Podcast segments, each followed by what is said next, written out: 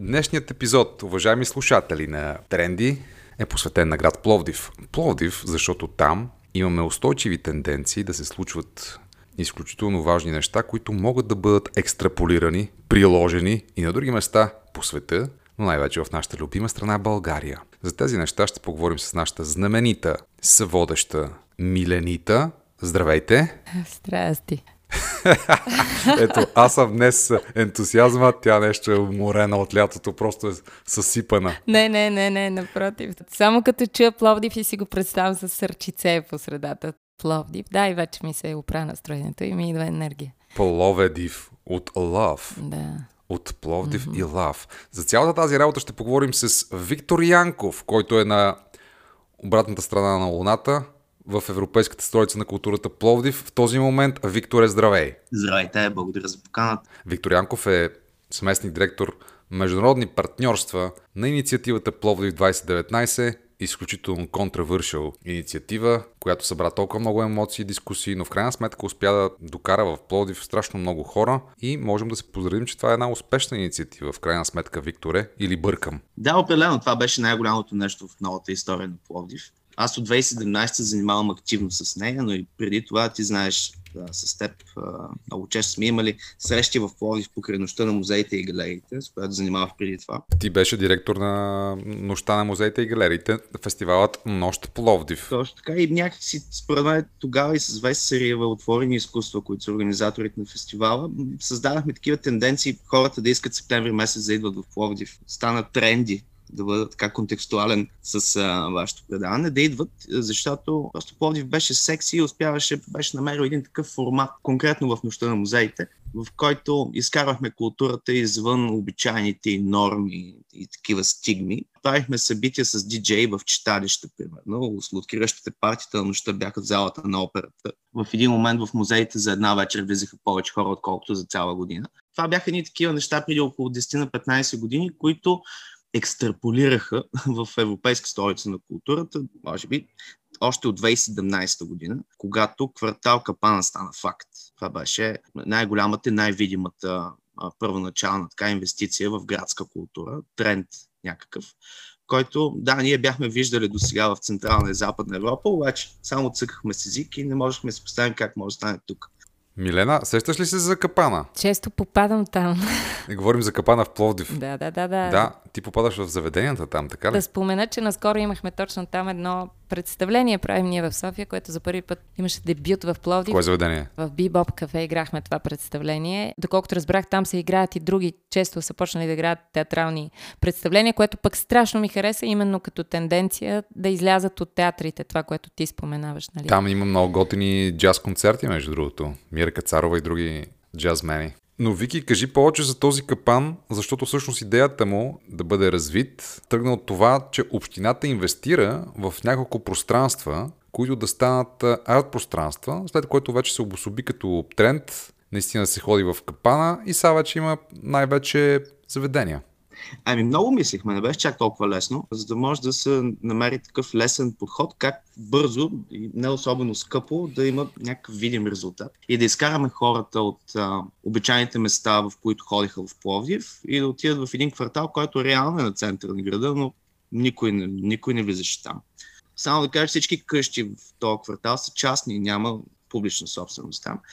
Съответно, се влезна в преговори с всички собственици на 10 помещения, наехме ги за една година и направихме отворена покана за хора, които занимават с някакъв вид творчески индустрии, студия, архитектурни, изложбени зали, дизайнери, които да могат да ги ползват за една година без да плащат найем и съответно да развиват квартала. Беше нещо като стартъп в тяхната дейност. И когато знаеш, че една година не се занимаваш с найем, можеш много лесно и бързо да почнеш да правиш нещата в една среда, която е готина, защото я затворихме за коли, изцяло пешеходна, и малко по малко започна да нараства. Цялото нещо беше с не повече от две години. В принцип, където и да е в Европа, дори в а, градове с мащаби като Пловдив, да кажем Пилзен, те процеси текат по 5, 6, 7 години. Но някакси при нас случи много бързо, с много такива ясни и точни темпове и на хората им хареса. И в момента е най-притегателно туристическо място. Примерно аз сега не ходя в Капана.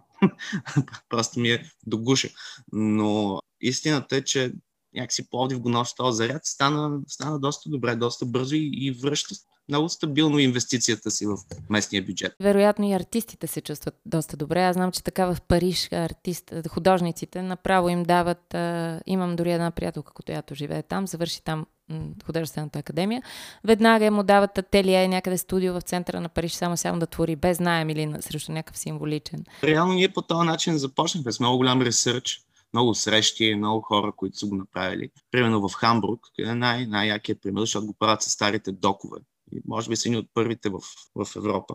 Това са така известните лофтове на, на Хамбург, които първоначално стартират като кунстхалета на много ниска цена за ползване или почти безплатно. Тогава само, че типичният практичен немски мозък го е направил за да вдигне цената на имотите защото наистина са били изключително обесценени. Тоест, изкуствено джентрифициране, както казват урбанисти. Понеже спомена думата инвестиция, аз искам да цитираме това актуално изследване, което имате, което е наистина много интересно, което покрива 5 годишен период от 2015-2019 и всъщност извода от него е, че при инвестирани близо 20 милиона в културна програма, маркетинг, събития в Пловдив, приходите от посетителите за две години, мисля, че 2018-2019, възлизат на над 400 милиона в местната економика, 16% повече заети в сектора и 25% ръст на нови организации за култура. А, всъщност, важното на това изследване според мен е, че за 20 милиона инвестирани в културни събития, общо взето резултатът е 400 милиона. Това, между другото, мисля, че трябва да се повтаря всеки ден. Милена там в Пловдив, освен че имаше Пловди 2019 Европейска столица на културата, има устойчиви събития. Примерно най-големия фестивал в България, който се случва в момента, не тая година, нямаше заради пандемията, но Hills of Rock се случва в Пловдив. Това е нали, рокаджийския фестивал. Да, да, знаете. Ти участва на Hills of Rock и е яко, нали така? Да, много и то е, да се отразява на цялата економика. Ето, примерно сега всички хотели, които има в Пловдив, включително тези в периферията, които строят, те планирано знаят, че ще се изсипят страшно много туристи покрай тези фестове. Това е някакъв буст за друг, други, за ресторанти, Точно за така. хотели. Изобщо много, много жив град, mm-hmm, че така mm-hmm. от, от изкуството тръгва и в всичко останало, защото да. рядко, рядко така се случва. Точно така. И нали? просто има хора като Виктор и като хората там, които се грижат за тази работа, тази тенденция да е устойчива и всъщност не само да е събитийно, както Пловди 2019 беше за една година. А ето, примерно, фестивала Hills of Rock, за който говорим, остана и ще, го има и до година. Има Opera Open, има фестивал One Dance Week за танците, има някакви постоянни изложби, изложбени нови пространства, между другото не много, но има ново изложбено пространство откриват се и нови и така нататък. Ето тютюневите складове, които изгоряха, там нещо, какво стана, спорове, мафията разбира се се намеси, имаше скандали с Министерство на културата, но все пак един от складовете се обособи като такъв културен център. Аз съм ходил, гледал съм изложби там и беше яко в крайна сметка. Виктор, ти на какво ще ни поканиш следващите седмици, месеци? И като не ходиш в капана, къде е? Входиш, Викторе, кажи ни къде да дойдем в този Пловдив. Със сигурност в момента има две-три неща, които са така хайлайтите в а, нашата програма. Какво направихме? Нали? Пловдив не свърши с 2019, нали, оттам да започна. В края на 2018 година ние получихме една награда от Европейската комисия, че сме се справили окей, okay, най-грубо казано. Наградата се казва Мелина Меркури, тя е била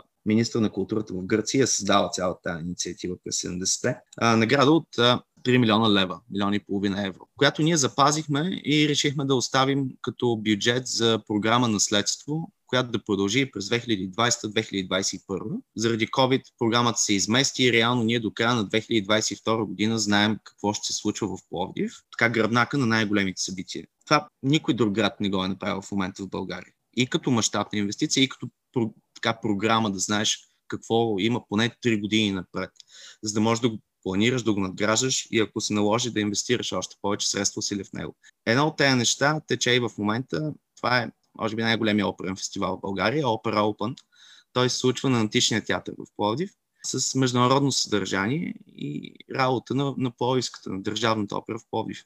Изключително модерно събитие. Преди 7-8 години не може да се представя, ако пътувам в София и да видя билбордове, рекламиращи оперно, оперен спектакъл. Нали, някакси беше неестествено в момента това е тренд и е насякъде и, и го има това, което казваш ти, този туризъм. Хората идват, запазват хотели, защото в момента тече оперния фестивал. Да, влизате в operaopen.bg и си харесвате. Спектаклите продължават до септември месец, до края на септември. Това е нещо, абсолютен феномен. И трябва да кажа, че дори економически операта започва да дърпа много напред, което също е прецедент. Дори а, големите опери в Виена и в Милано, много скъпи продукции, но винаги стоят на нула, чисто економически. Тук някакси гъвкавия формат успява да, да държи над водата нещата. Правим един много хубав фестивал за аниме и гейминг, който е съвсем много публика малко хора в, в сферата се занимават, но така да се каже, да привлечеш тинейджерите в цялата тази работа е доста сложно. А то какво е това аниме гейминг? Абе, аз не знаех, когато за първи път го чух. това е, а, почва в Япония покрай тази манга култура. И това са всички игри, комикси и герои, по които се оказва, че тинейджерите са луди и всъщност те се събират, преобличат се като тях има супер много концерти и играят игри на открито на площад Централен в Пловдив. И събират над 20-30 хиляди души. Жестоко. Жестоко. И виждаш, че всъщност тези хора не са чак толкова зле, колкото ти говорят по телевизията. И ако Част. успееш тях да ги закараш на опера до година, е още по-голямо постижение. Нали, да им е интересно, да им е готино. Добре. Милена, ако нямаш нищо друго да питаш Виктор, аз искам да го питам за малко по-скучни на пръв поглед неща, като например новата епископска базилика, да ни кажеш с едно изречение за нея и защо тя е тренд, наистина един от най-новите музеи в България. И после да ни каже за изкуството на Айляка. I like. Епископската базилика не е никак скучна. Това е най-модерният музей в България, който аз съм влизал. Наистина, когато съм вътре, дори забравям къде съм. Това нещо започна преди около 7-8 години и е най-голямата така публично-частна инвестиция в култура в България от доста време сам. 2000 метра, 2000 квадратни метра антични мозайки, четвърти век, презервирани не просто показани в една музейна среда, а направени по много интерактивен и много готин начин с виртуална реалност, с холограмни макети и наистина модерен съвременен музей, който Америка за България, община Пловдив инвестираха 50-50, за да може той в момента, доколкото чета статистики, над 10 000 души са влезнали в първи един месец, откакто отвори. При все, че билетите са по-скъпи, отколкото на нормален музей. Mm-hmm. Супер много деца влизат вътре, направени са отделни интерактивни такива игри и програми за, за деца. И ако това е един добър пример, защо не във всички музеи да може да има подобен тип. Не знаеш, като отидеш в Париж и влезеш в някой, от който и да е музей, много често се натъкваш на 25 ученика, които вътре ще тичат напред-назад.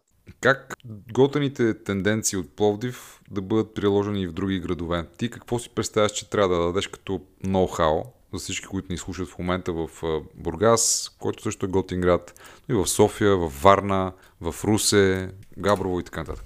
Абе, нещо такова се случва с Габрово в момента. С Варна също. Спомням си, просто имат интерес, нали, и да кажем, идват представители на община Габрово в Пловдив и искат да разберат как точно сме процедирали, конкретно да кажем, с квартал Капана. Е това нещо, което започнах да ви разказвам. По какъв начин говориш с собствениците, как немаш местата, технологията, нали, това е in-house. И им е интересно, защото виждат ползата. Нали? Вече не е само чисто декоративната част на култура, която разбира се не трябва да се подценява. Нали? Чисто е, е съдържателната е част.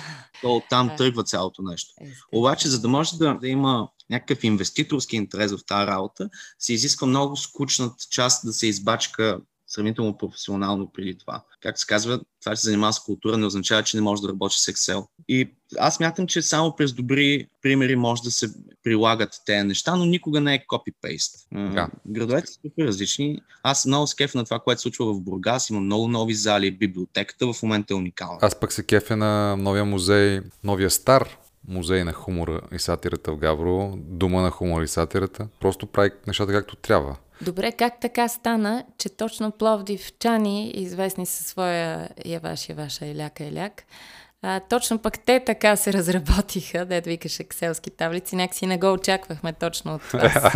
Аз съм от Стар Загор. И ми е много сложно на този въпрос да ти отговоря, но преди 15 години горе-долу се преместих в Пловдив. Абе, как така стана? А, хората видяха, че има смисъл в това. Аз не казвам, че всеки се юрна обачка по цял ден. Има си го това. Нали, то back модел и може би точно за това се получава. И затова изглежда и толкова секси града отвън. Тоест, като дойде, се вижда с някакъв по-slow living, който в момента е тренд в цял свят. Айляк, айляк, бавното живеене. И някакси бавно, ако може по-дълго време. Да, ние с Милена се опитваме тук от няколко месеца да си отговорим на въпроса как да живеем айляк и също време с това да имаме кинти така и да не мизерстваме. Да, и не можем да си отговорим да ти кажа по никакъв начин. Хем не живеем айляк, хем нямаме кинтия. Това е парадоксалното при нас. Нали, хем бачкаме като някакви роби тук, хем нямаме кинти. Е, верно, в културния сектор сме. Някои, някои от нас бачкат като роби, други бачкат като Роби Уилямс. Защото си поп звезда. Моля между, другото, се, моля се. между другото, Викторе, Милена има много парче, което е много яко и което има жесток видеоклип. Ами то е слоу парче, е тук такава бавна песен, айляк, айляк от всякъде. А, новата песен на Милените се казва Бял шум и може да я преживеете в YouTube канала. И... Няма какво да правите в YouTube, вървете в Пловдив. Няма какво да седите в YouTube, взимайте автобуси, коли, на стоп, каквото можете и се запътвайте на сам страхотен град. Поздравявам всички слушатели от там, които ни слушат. Нека се идентифицират долу, да ни сложат една усмихната муцунка или сърчице. И I Пловедив You. Бай-бай, Майна. Чао. Чао.